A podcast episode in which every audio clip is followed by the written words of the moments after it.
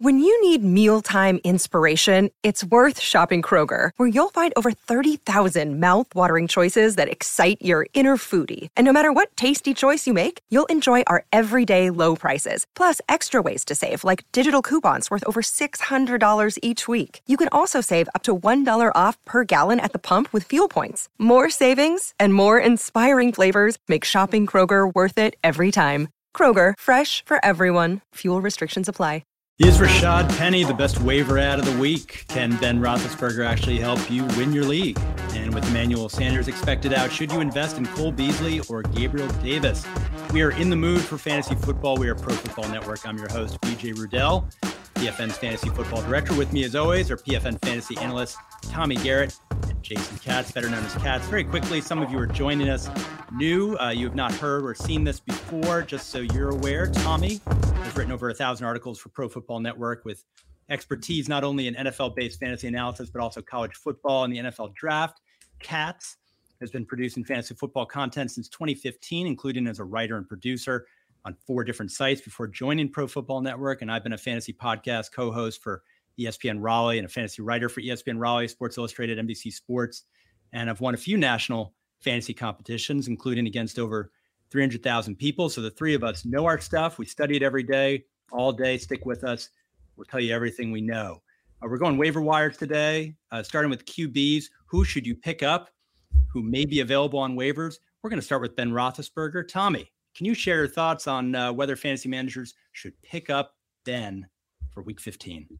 Ben's been interesting. I mean, kind of as has the entire Pittsburgh Steelers offense in general. Uh, you look back at these last three weeks, he's got uh, three top 10 finishes in the last four weeks. Last week, and comes out there, fires off 28 completions on 40 passes, 308 yards, has three touchdowns, throws a pick.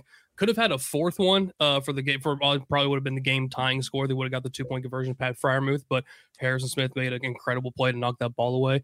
Um, in those in the game in his last four games, he's averaging 39 attempts, um, and he's averaging 37.9 per season. But I think the biggest thing to me is the Pittsburgh Steelers' inability to kind of get going in the first half. And it's forced Ben to arguably the best quarterback in the NFL in the fourth quarter. I know this sounds crazy, but if you look at his season so far, just in the fourth quarter, he's 108 of 155, so nearly 70% completion percentage for 1,200 yards with 10 touchdowns and one pick. He has more touchdowns in the fourth quarter than he does in all other three quarters combined. So if the Pittsburgh Steelers end up getting down or they kind of fall behind in the game, they're relying on Ben. And right now, with Diontae Johnson kind of being that safety blanket, Pat Freiermuth being a you know guy he's trusting as his Heath Miller 2.0, and even if every once in a while he takes a deep shot to Chase Claypool, if the offensive line gives him time, then I think he's got some upside. Katz, you've got a contrarian streak in you. What do you think? Uh, I'm mostly with Tommy on this one. Ben has thrown a touchdown pass in every game this season. He's thrown multiple touchdowns in four of his last five games. He's been a QB one in three of his last four games. And to Tommy's point about Ben in the fourth quarter, the problem is, as much as we may like Najee Harris, the Steelers just insist upon running and running and running in the first half, and it just doesn't work. And they get doing ineffectively. Exactly, it's ineffective rushing, eh, which is not a fault of Najee. Mostly, it's the offensive line is just just can't get any push. But they they get down and they have to pass to come back, and Ben Ben can do it. Ben's proven capable of doing it. They have an excellent receiver, one of the best receivers in the NFL, and Diontae Johnson. Yet they choose to not use him, not use Chase Claypool, not use Pat Freiermuth until the second half, until the fourth quarter. If yeah. they could just figure out that you that you pass to set up the run, not the other way around, they'd be much more effective as an offense. I mean, Tennessee is 26 against a quarterback. Like you probably know where you probably ought to attack this defense. And thank you, uh, Dalton B. Miller, uh, for joining us uh, on the, the message board. Uh, he shared that uh, Tommy has a bigger tree than me, and I feel self conscious about that. Uh, for those watching, not the size that matters, bud. You can see that Tommy's got a beautiful, beautiful Christmas tree that is built like him, lean and tall. Um, we're going to uh, Tua Tagovailoa. Uh, these Dolphins, it's been a tale of three seasons, Katz. Uh, 1 and 0, a surprise upset win over the Patriots, then uh, seven losses. And then suddenly, what is it? Five straight wins, uh, including one uh, impressive one uh, against the Ravens. What do you make of this? Is Tua against the Jets and going forward a fantasy playoff winner? I love Tua. I have picked him up in multiple leagues, either to start or to stash he has been the guy I, I, I mentioned uh, either in an article or possibly on here a couple weeks back as a guy you can put on your bench to start in the fantasy playoffs because he will actually be startable in all three weeks. Uh, this week he gets the Jets, which is a fantastic matchup. Then he's got the Saints pass funnel defense in week 16, and he closes it out against the Titans, which Tommy just mentioned, six uh, six most six most fantasy points uh, allowed to quarterbacks in Week 17. You can probably use Tua in all three of your playoff matchups. He has thrown five touchdowns over his last three games, and and I think he's one of he's, I think he's a QB one down the stretch. Tommy, do you have any concerns about uh, uh, the run game? The fact that there's uh, uh not a lot of healthy guys. You brought up earlier in our conversation, you were saying this mm-hmm. could be a Duke Johnson day. We don't know if Malcolm Brown will be back. Is there any chance that the Jets defense could decide, you know what, we're going to give up the run, uh, but we're going to try to focus on the pass? Is there any chance to contain Tua? Is there a downside to this play? The Jets have given up the run all season while still trying to stop it. I mean, they're almost dead last, except I think they're 31st in the last four weeks behind the Pittsburgh Steelers and trying to stop the run. Like they're as bad as they get when they're trying to actually do something against it. Uh, to me, if anything, I just feel like if you don't have a solid running game, like if you're out here trying to bring in Lamar Miller as a practice squad running back right now and test him out, I feel like you're probably not going to want to rely on the running game. There's a good chance we might see, him. you know, like I said, like uh, some of these guys come back. Even you know, even Myles Gaskin if he comes back, he would be a great start. But I feel like right now you're probably going to rely on on Tua. And in the games that he starts, he's averaging 19.1 fantasy points per game in his seven full games so far this season. You go back to week 11, he was a QB 12, completed 27 of 33 passing, 273 yards, two touchdowns, and a pick. Uh, for me right now, I've got him inside my QB one range. I think he's more than just a uh, waiver wire play. I think he's an absolute locked in uh, starter this week for me. I'm I'm very bullish on the entire Miami Dolphins team so far this year. I think we'll probably touch on maybe another guy later on. Uh, for me, I think this week's fantastic. If you have any Dolphins players to fire them in for your first week of your playoffs. Very good. Uh, and uh, Jimmy Garoppolo is uh, another one. I, I admittedly, I, I thought I was very high on Jimmy when he first came to San Francisco. I thought he might actually do some damage. Um, this year, not so high. I was really thinking Trey Lance would be a better option. Um, and uh, uh, I, have been surprised to see this offense gel around Jimmy. Uh, he has two or two touchdown passes in five of his last six games. It doesn't seem like he's going anywhere. The Niners are winning, uh, and with uh, George Kittle, Brandon Aiyuk, and Deebo Samuel. Uh, Garoppolo has a fantastic foundation uh, to build on. He's basically his upcoming schedule against the Falcons, the Titans, who uh, it seems like they're playing everyone we're talking about today, which is fantastic. And then the Texans, you're looking at Jimmy Garoppolo and going, well, can I trust him? And maybe the, the better question is, uh, what's the worst that can happen? Is two touchdowns and 200 yards going to hurt you that much if you don't have a top 10 quarterback ready to go? He's got the matchup. Uh, any thoughts about that, Tommy or Katz? I think it's interesting last week. You know, he throws mm-hmm. for I think 41 attempts, which was his season high, but it's also in a game where you know you didn't have Elijah Mitchell. You had questions concerning the running backs mm-hmm. with Jeff Wilson. So mm-hmm. I wonder if they kind of leaned on that on Jimmy Garoppolo a little bit more because they didn't have a reliable uh, running back to lean on. But I mean, he still threw for just shy of 300 yards, had two touchdowns, like you said, had the game winning one. He's been a back to back top 15 quarterback with 18 plus points in his last two weeks. Like I said, gets Atlanta. They're 24th against the quarterbacks and they're 31st on the season against them. Uh, I think it makes sense. Like they're a little hot and cold, but they've allowed over six. They've allowed six quarterbacks to throw for over 27 points against them. So, like, I think Jimmy G makes some sense if you're needing a streamer. Very good. And uh, VT Anxiety uh, jumping in on the chat, thanking Tommy for bringing up Tua. Um, so uh, uh talking about Tua. Uh, so uh, thanks to and thanks to Katz for um, setting up Tommy. And I guess I can pat myself on the back for saying we're going to talk about Tua. So maybe we all get some credit for that one. Thank you, VT Anxiety and Clinic Cap, uh, uh, uh, reminding us that tree envy is real. Uh, I am quoted quoting Clinic Cap here that tree envy is real. I have no proof of that. I haven't had a chance to Google, uh, but let us assume that Clinic Cap is correct, and everyone go out there and prepare. Uh, I had this sent to my house from my parents on the threat of I have to do this or I am disowned. I didn't even buy it. It got delivered, literally delivered to my doorstep but you chose to put it on this podcast. Yeah, out of fear for my life. Oh, well, that's um, okay. Well, uh, we can have another podcast about uh, that fear, but for now, we'll stick to fantasy football.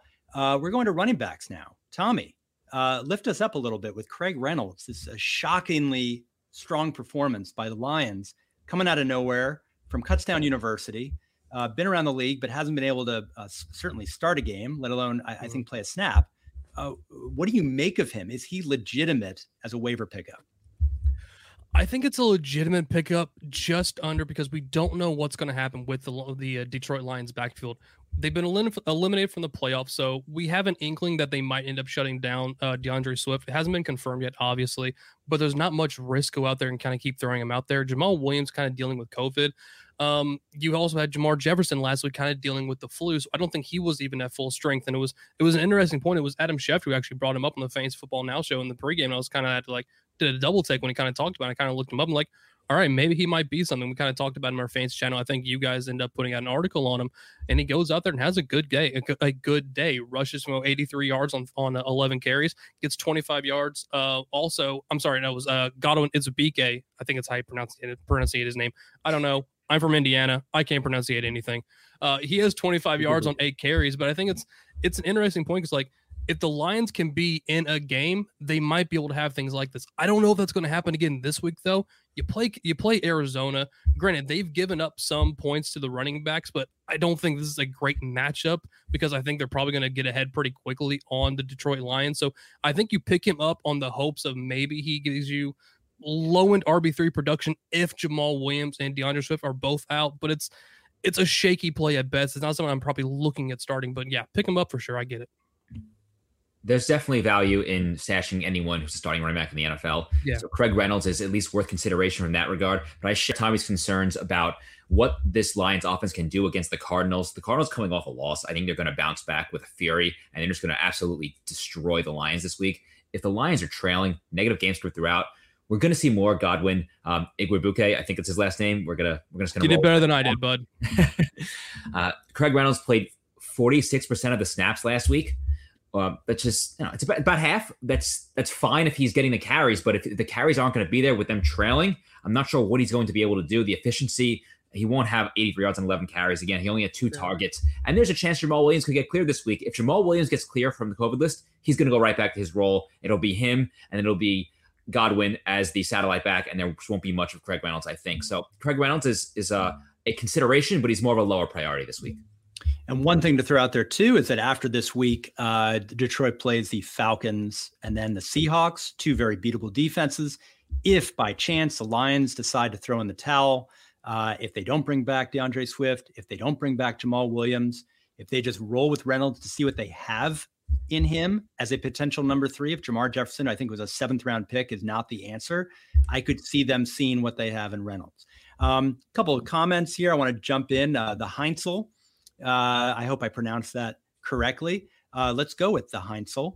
Uh, should I start Trey Sermon or Tua Tagovailoa in my superflex spot? I I think I I'm going to answer this for everyone here, and I'm going to say I think Tua comfortably uh, if Trey, I, I, don't think it's a serious question, BJ. It's not a serious I, question. I, but I, am treating it. I'm treating it seriously because you never know the pressures that fantasy managers are under. Right? We get in these in these uh, uh, cycles in our head of like, wait, am I overthinking this? And I want to make sure the Heinzel and anyone who's who's friends with the Heinzel knows that uh, Tua is a safer super flex. If Trey Sermon were starting, I would still rather start Tua in the Superflex. And then one more thing from Clinic Cap, he's back. He's back with all the COVID news today. Specifically, that stands for Odell Beckham, Beckham Jr. As we all know, does Van Jefferson become a must start if you roster him? What do you make of this? This Rams thing. Yeah, he's he's been a must start even with Odell Beckham Jr. on the on the field touchdowns in three straight games, eight plus targets in two out of his last three. Van Jefferson's an absolutely legitimate player coming out of Florida. I think you absolutely he, he's a must start player, even if Odell Beckham Jr. does somehow come back this week.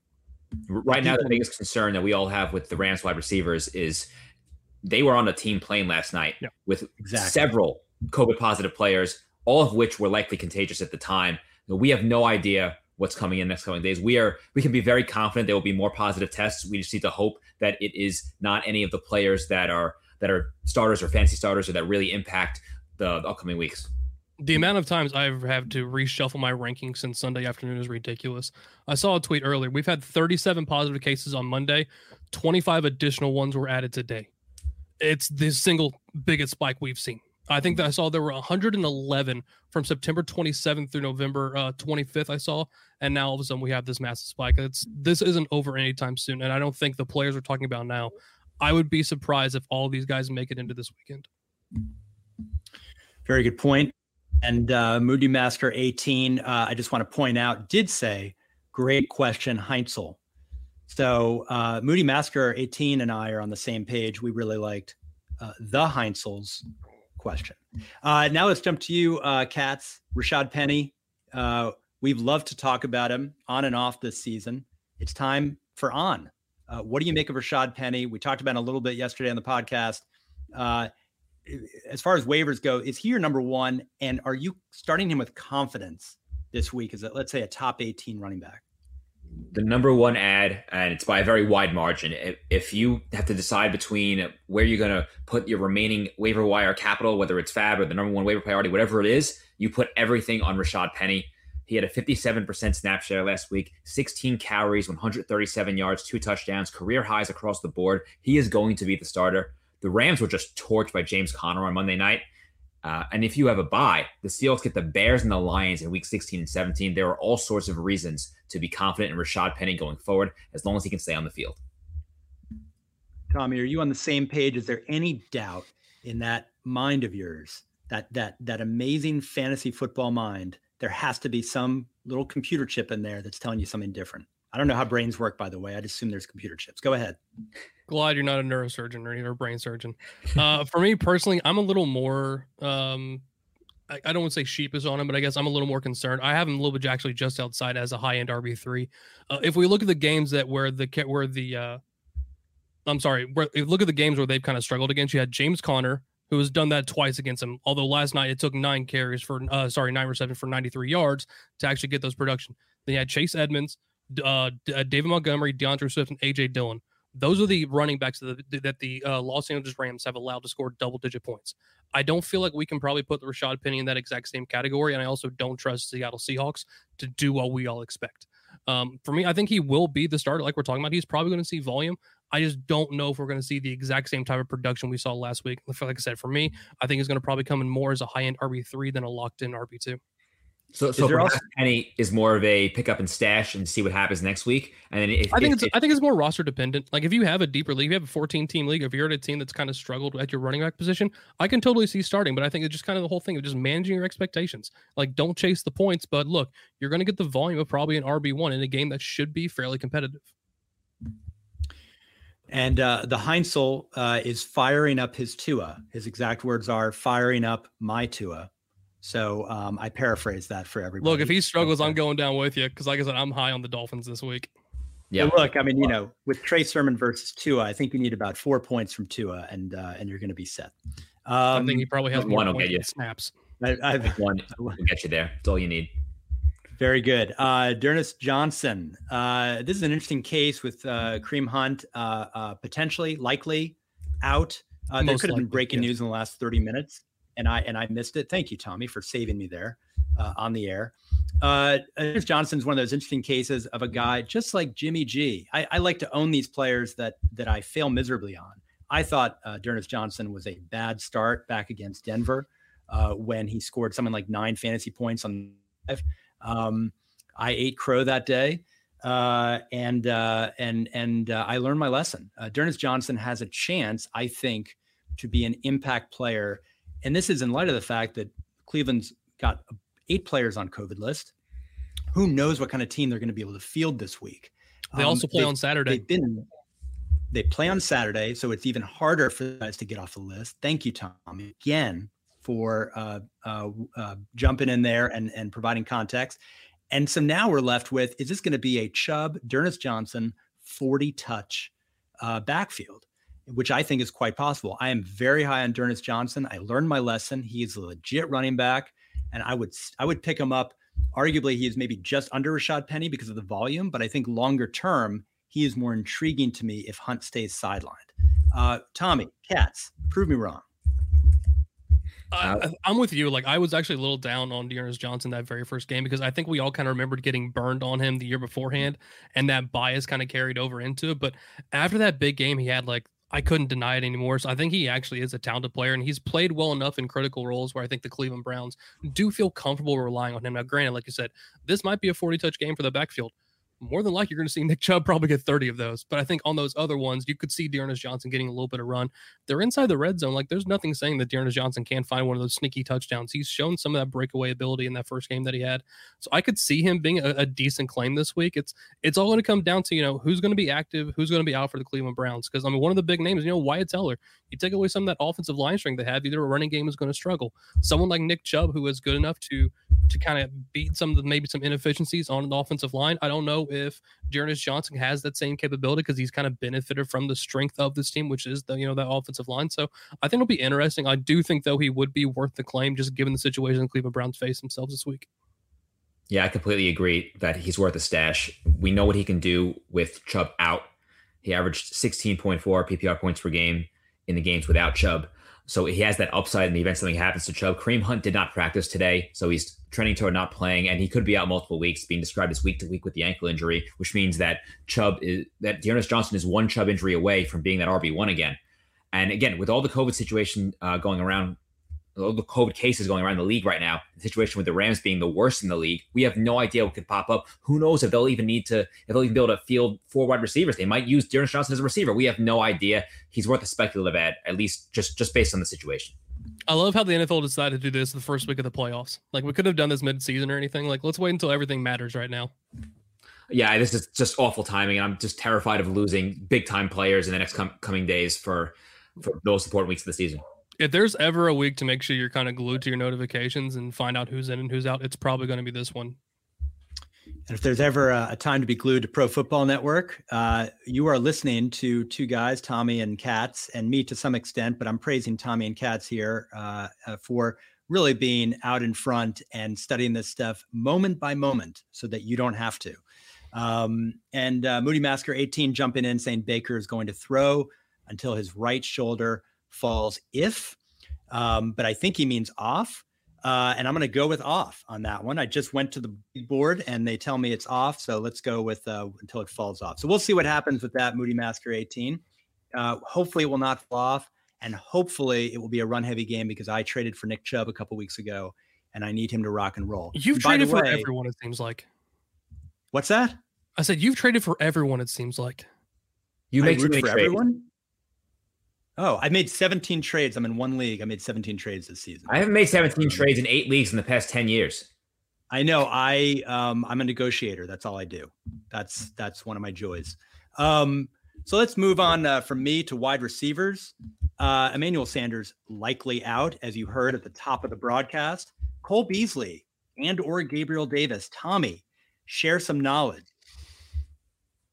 Uh, I think the interesting is like it's first thing we have to figure out. Okay, what's going to happen with Josh Allen because we did see him in a walking boot after the game. So I think a lot of this is going to depend on whether it's Josh Allen starting, whether it's Mitch Trubisky. Let's. I'm to kind of. I'm probably going to focus, try to be positive, and assume Josh Allen is going to be starting.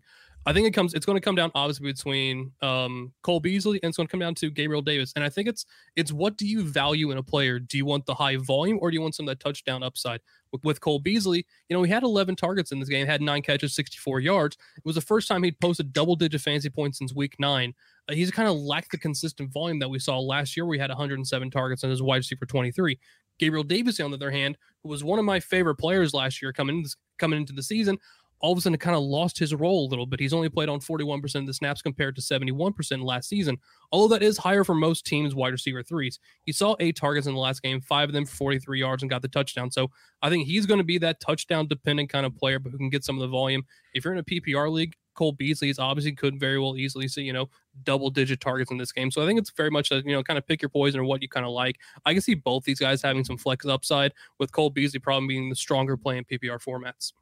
I was fading Gabriel Davis hard entering the season because I didn't understand why anyone wanted to draft the Bills wide receiver four. But it was not a lack of talent issue; it was just a lack of playing time. With Sanders out, Gabriel Davis is going to be on the field. The Bills run 11 personnel, which is three wide receivers, 67% of the time. They run 10 personnel 10% of the time. So that's 77% of the time they have at least three receivers on the field. With Sanders, they've run four personnel more than anyone else for the past two seasons. Yeah, was a complete yeah. shift in how their wow. offenses ran. They have four, so four, yeah, ten percent for four wide is is a significant amount, and like Tommy said, more than anyone else in the NFL. So Davis will be on the field for seventy to eighty percent of the snaps with if with Sanders out, and I like his talent. He's he's certainly more of a touchdown threat than Cole Beasley. If Josh Allen is fine, I think Gabriel Davis is a good wide receiver three start this week. If if Trubisky's out there, then no, Mitch Trubisky cannot support more than two fantasy relevant wide receivers. I mean, just last week alone, he was number two in snaps. He played on 65 of 78 and was number two in routes with 55, just one behind Stefon Diggs. So we know the utilization is there so long as the targets are there to match. Very good. I love that analysis. Um, VT Anxiety is wondering, will we be covering the final injury report for the injury report for the week? Yes, we've got injury reports throughout the week. Uh, uh, sort of. And, yeah, it's the problem it is, is the, the final injury report is usually on Friday, but with all the COVID situations going on this year, there's this information coming out Friday night, Saturday, Sunday morning. Uh, yesterday on Monday we had new information. So it's just it's a constant, constant process. But we constantly put out injury reports and update our injury reports, and we're always on Twitter, and so you will get the latest information from us.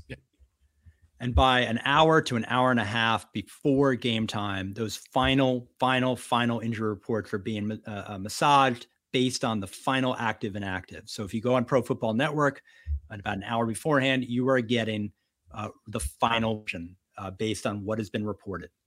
Um, and uh, uh, Clinic Cap, thank you. He's a chronic trader too. So Clinic Cap, you and I will have a lot to talk about, and maybe we should get in a league together so we can trade people every day. Um, now, Katz, back to you. Donovan Peoples Jones, the Browns. Wow, what a day it's been for them. Not in a good way. What a season it's been for them. Not in a good way. But Donovan Peoples Jones, this this glimmer of hope, this chance for like a three reception, 88 yards and a touchdown kind of day.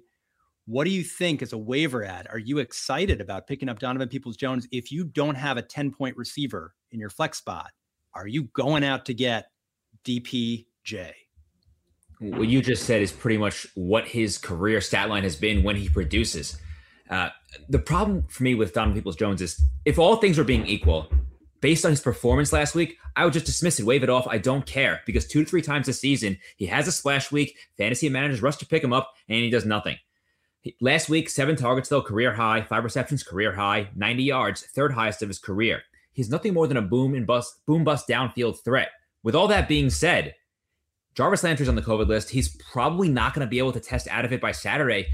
Hooper's out. They have no tight ends. Kareem Hunt is out as a pass catching back. They are running out of players. So DPJ is going to be the wide receiver one. That has value. I can no longer dismiss him. It's possible that the volume could catch up to the efficiency this week, and that makes him somebody that you have to consider adding and possibly starting. Any uh, disagreement there, Tommy? Or you're you're nodding your head, aren't you? I mean, I'm a Donovan Peoples Jones fan. I mean, it's pretty obvious. I'm a Michigan guy. Uh, for me, I kind of looked at his last couple games. Like I said, he is very much boomer bust. Over his last five, 90 yards, and then 10, 16, 86, 101. Uh, it's his last six games, he has seven, 373 yards and three touchdowns, and that's including, like I said, those dud weeks in week 11 and week 12. Last week, five of seven for 90. Uh, he's played on 70% of, of Cleveland snaps in the last three games, and it very much comes down to just the fact of he's the last one standing. Although I think though he is he has enough talent to be able to take advantage of this role. I've got him as a wide receiver three this week. I think he could be a very solid player for you if you need that flex play. Very good. And uh, Oh, um, we got a question here, a start sit question. Uh, uh, someone has uh, Jarvis Landry in their league on their bench. They have AJ Green and Hunter Renfrow. Who should I put on my flex? on your very...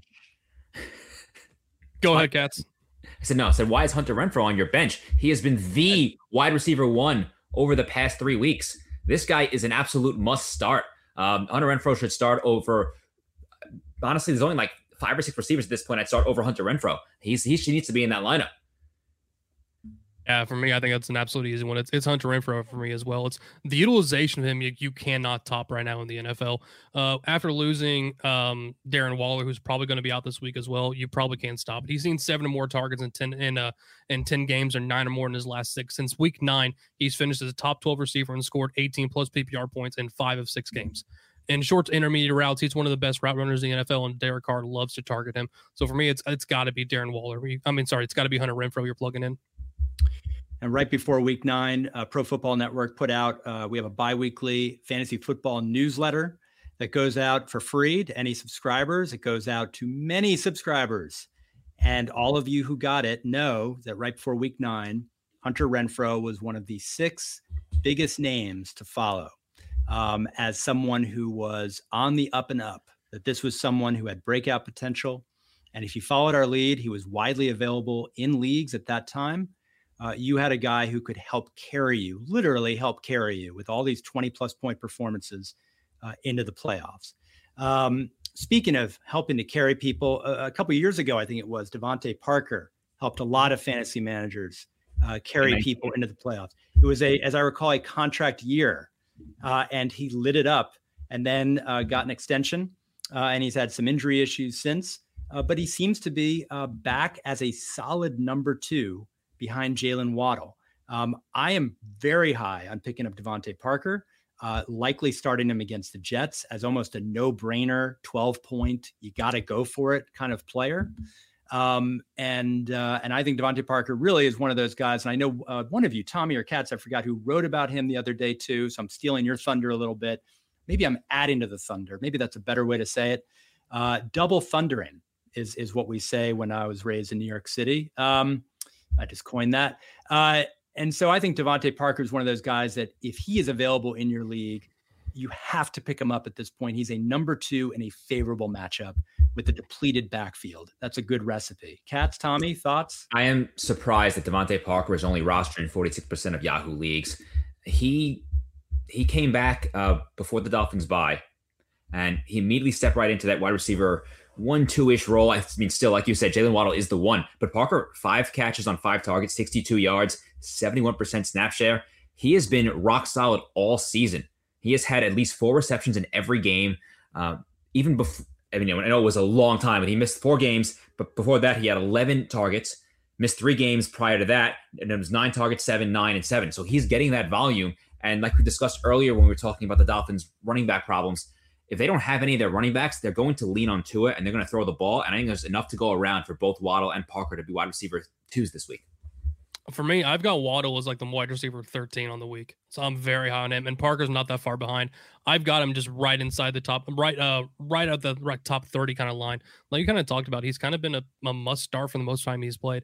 He's averaging five receptions, 64.8 yards, and eight targets per game when he played granted, he's only he's missed Miami seven of Miami's last eight games, but when he's on the field, you kind of got to start him.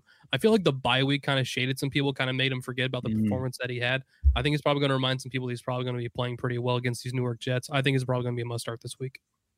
You brought up a great point, Tommy. Bye weeks are a time uh, when I find it great to pick up guys off waivers because people are desperate, especially in midseason. Uh, dropping someone who's going uh, uh on bye because they can't stash them anymore because of injuries or bye weeks that's a time to pounce. Uh, uh, if you can stash someone for that for that bye week, uh, you're getting value. Uh, shifting to tight ends, uh, Denver, Noah Fant and Albert Okwuegbunam. Uh, Alberto, we call him Alberto here. I, I, I, I wanted to go for it there. everyone deserves a full name. And what are your thoughts between Alberto and Noah Fant? Is there a clear winner in this, or is this five receivers, including the three wideouts, that you just kind of fade? As I'll take this one here. Um, I I don't really I don't really think either of these guys are too desirable. We talked yesterday about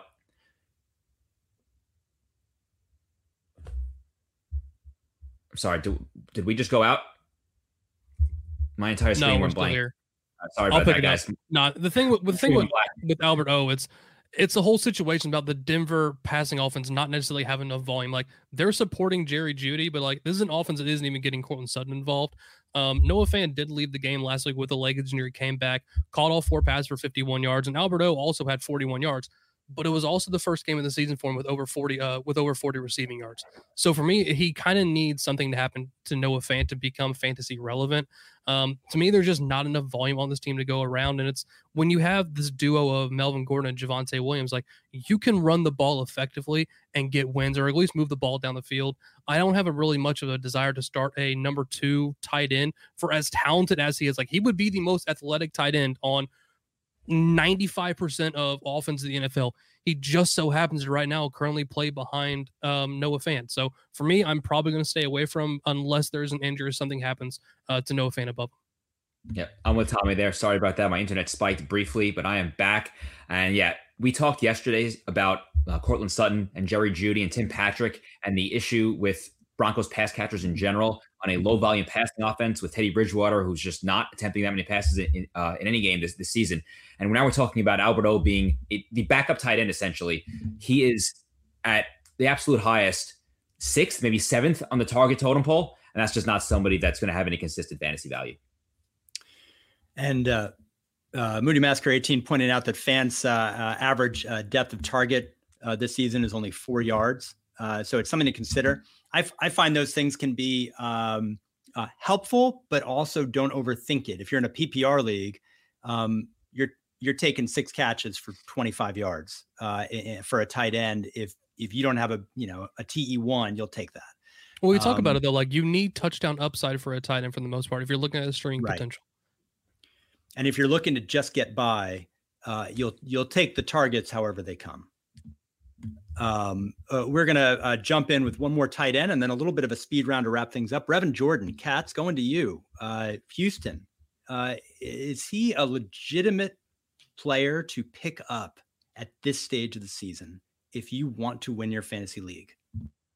I don't think so. He had seven targets last week, which you love to see four passes, 20, four receptions, 26 yards. He caught the touchdown. And again, that's what we're looking for with these tight ends is the touchdown. The problem is how can we reliably uh, predict that going forward? He played just 36% of the snaps, which is behind Pharaoh Brown, the Texans starting tight end, who played 64% of the snaps.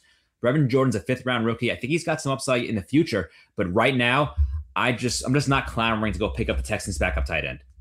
See, I, I love Brevin Jordan. He was my tight end three for a long time in this class coming out of uh, coming out of Miami. I think he fits all the athletic characteristics you're looking for. And it's I kind of said I mentioned this earlier today. Like this game is either going to be fantastic because both teams suck equally, or it's going to just be a complete calamity and it's going to be unwatchable. I don't know if there's going to be a middle ground. Like Brevin Jordan is the only other player outside of Brandin Cooks to have multiple touchdowns on the season on this on the season Texans roster not including quarterbacks. Like the only other person that actually has any touchdowns, like in the backfield, was actually like Rex Burkhead. Three of those, three of the touchdowns for the uh, Houston Texans came in Week One against this same um, Jaguars uh, defense. So I think I think he's got that touchdown upside, but it's there's just so little consistency to try to rely on right now for Brevin Jordan. I think I said he's going to be a better play in the future, but for right now, I'm probably going to stay away and watch this game. Very good. And just going to the last few players as we wrap up in these last three or four minutes. Ryan Tannehill, he's an interesting case. Julio Jones is getting back on the field. He got back this past week. Um, uh, and AJ Brown could be back, I think, as early as week 16. Is Ryan Tannehill someone available in a bunch of leagues? Someone that fantasy managers, if you don't have a top eight quarterback, do you roll the dice that Tennessee's passing attack figures things out with everyone healthy? Do you pick up Ryan Tannehill? He's a low volume play, but you're just hoping that the Pittsburgh Steelers defense does what the Pittsburgh Steelers defense do, and that's giveaway that's giveaway yards. Last week, you know, they, they ran just nothing but man coverage against the Minnesota Vikings, which I still can't wrap my head around. Like you're going to sit here and just watch Justin Jefferson run deep crosses against you all game long and do nothing. What do you think Julio Jones is going to do probably against you? Unless they're going to try to do some type of bracket coverage against him, like I could see him having a decent day. It's they lack a lot of other plays, a lot of other players around him, just given the injury situation. Um, but it's not a lot of other options on this team. I can see him being like coming in that mid quarterback two kind of range. Not someone I'm probably excited to pl- excited to start. I probably you can probably find some better upside plays, but I get it if there's probably no one else better than you than uh, Ryan Tannehill out there. I can make some sense out of it. Tannehill has Tannehill has thrown multiple touchdown passes in exactly two games this season. So I'm not too excited about the upside. But as you said, if if the Titans are moving the ball and, the, and they're in, getting in scoring position, whether the touchdowns are rushed in or thrown in, that that's kind of random and it tends to even out. So so perhaps Tannehill could throw two of them, and then he, then he'd be at least a high end QB two if he throws two touchdowns. And we're going to end this with a question that I'm going to answer, folks, and feel free to jump in because I never want to steal your thunder on this. Again, I'm bringing up thunder. Uh, I love that word today. Question from Dallas Drobinson, or maybe it's Dallas D. Robinson, but I'm going Dallas Drobinson because I like how that sounds. Sounds like a private investigator. If you have a solid starting roster, is it worth using multiple roster spots to hoard defenses with good matchups? For the fantasy playoffs. Here's my answer, Mr. Drobinson. I did that two weeks ago. I had two defenses. I was holding Denver for their game against Detroit, and I was holding on to the Bucs. And I looked ahead to my week 14 opponent, opponent, which turned out to be a win and get in the playoffs, lose, and you're out of the playoffs. And I went ahead and I said, who's the best defense available for that week so I can block him? I picked up Tennessee. And the long story short, and I've got it right here on my phone. Maybe I shouldn't have shown that on the air, but anyone can uh, uh, freeze that and see. I won by 12 points this week. My opponent, because he couldn't get Tennessee, got the Chargers. Tennessee outperformed the Chargers by 15 points. If I had not picked up a third defense, I wouldn't have gotten to the playoffs because Tennessee was the obvious call. So that is that is Exhibit A, or maybe Exhibit D, if people have better uh, ideas, uh, for picking up any defenses that have great matchups in the fantasy playoffs. They are. It's not just you're getting the points if you use them you're blocking your opponent from getting the points. That swing could be 10, 15, 20 points if you play it right. Thanks for your question, Mr. Drobinson. Uh, Katz, Tommy, any thoughts on your end? I think the uh, last part you made was probably the most impactful. It's not even just so much what you're bringing to your team; it's what you're possibly stopping someone else from getting. I would always caution, like, don't drop somebody that you think might actually have a good game. Like, it all comes down to how you have your roster construction and the type of players you have on your bench. But if there's someone sitting out there right now who you think, okay, they might be like the a top five defense in this week, and your opponent might not have one, and you're trying to play for the long game, I could absolutely make a case for trying to pick up multiple defense. It's the one time of year where I could say have multiple defenses on your bench that are in good matchups, just either whether you're going to play them or try to block someone else because it's a cutthroat game. And as more and more people get eliminated, desperation plays become a bigger issue. It's taking some of those options away from your opponent is actually a really good strategy in the playoffs. That, that's, that's what I was going to lead with. That's what I was going to lead with is when you're drafting back in August, early September, under no circumstances should you ever draft more than one defense. In fact, you're, you shouldn't even probably draft one. Uh, yeah, I mean, well, my strategy is I draft. I look at week one schedule. That's it, week one, and I draft who I think has the best matchup. Because the reality is, we have no idea who the good defenses are in, in weeks one or two or three, and more importantly, we don't know who the bad offenses are that we want to stream against. But as look at Washington for an example, right? Like you thought you thought they were a good team to stream against for a while, and now all of a sudden, maybe maybe not. I'm, I'm not sure. But as you get later in the season, it, there's there's more merit in having multiple defenses because you, you draft all those late round dart throws and you're like, oh yeah, I'm so excited to have Bryan Edwards on my team or Terrace Marshall, and then by week two, by week two, three, three, you're dropping these guys, and you're and you're better off having difference making defenses that are playing the Jets or, or playing the Panthers going in the future. So right now, your bench should be optimized to help you win your playoff matchups. And if that means that you forego a random wide receiver four or five because you want to pick up a defense facing the Jets in week 15 or 16, then you go ahead and do that. Two weeks ago, yeah. I did the same thing. I picked up Miami because I knew they were playing the Jets this week. They're now a top three defense in my rankings. Cardinals stashed in, in leagues for weeks because they were playing the Lions this week.